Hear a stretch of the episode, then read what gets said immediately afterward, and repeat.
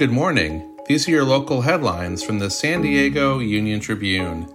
I'm David Clary, and today is Tuesday, November 29th.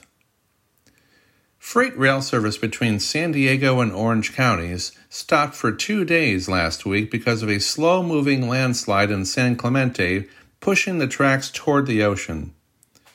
The Orange County Transportation Authority Board directed the agency's CEO on Monday to take all necessary actions to address the emergency.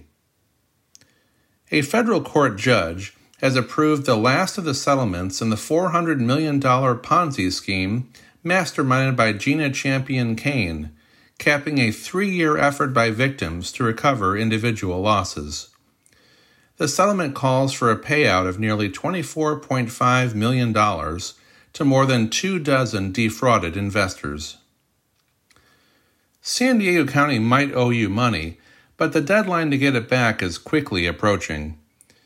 There is roughly $1.1 million left to be given back, said the Treasurer Tax Collector's Office.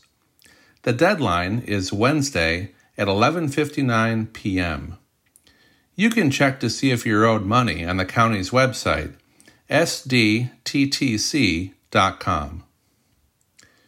You can find more news online at san diego union tribune.com. And for more on the biggest stories of the day, listen to our podcast, The San Diego News Fix. Thanks for listening.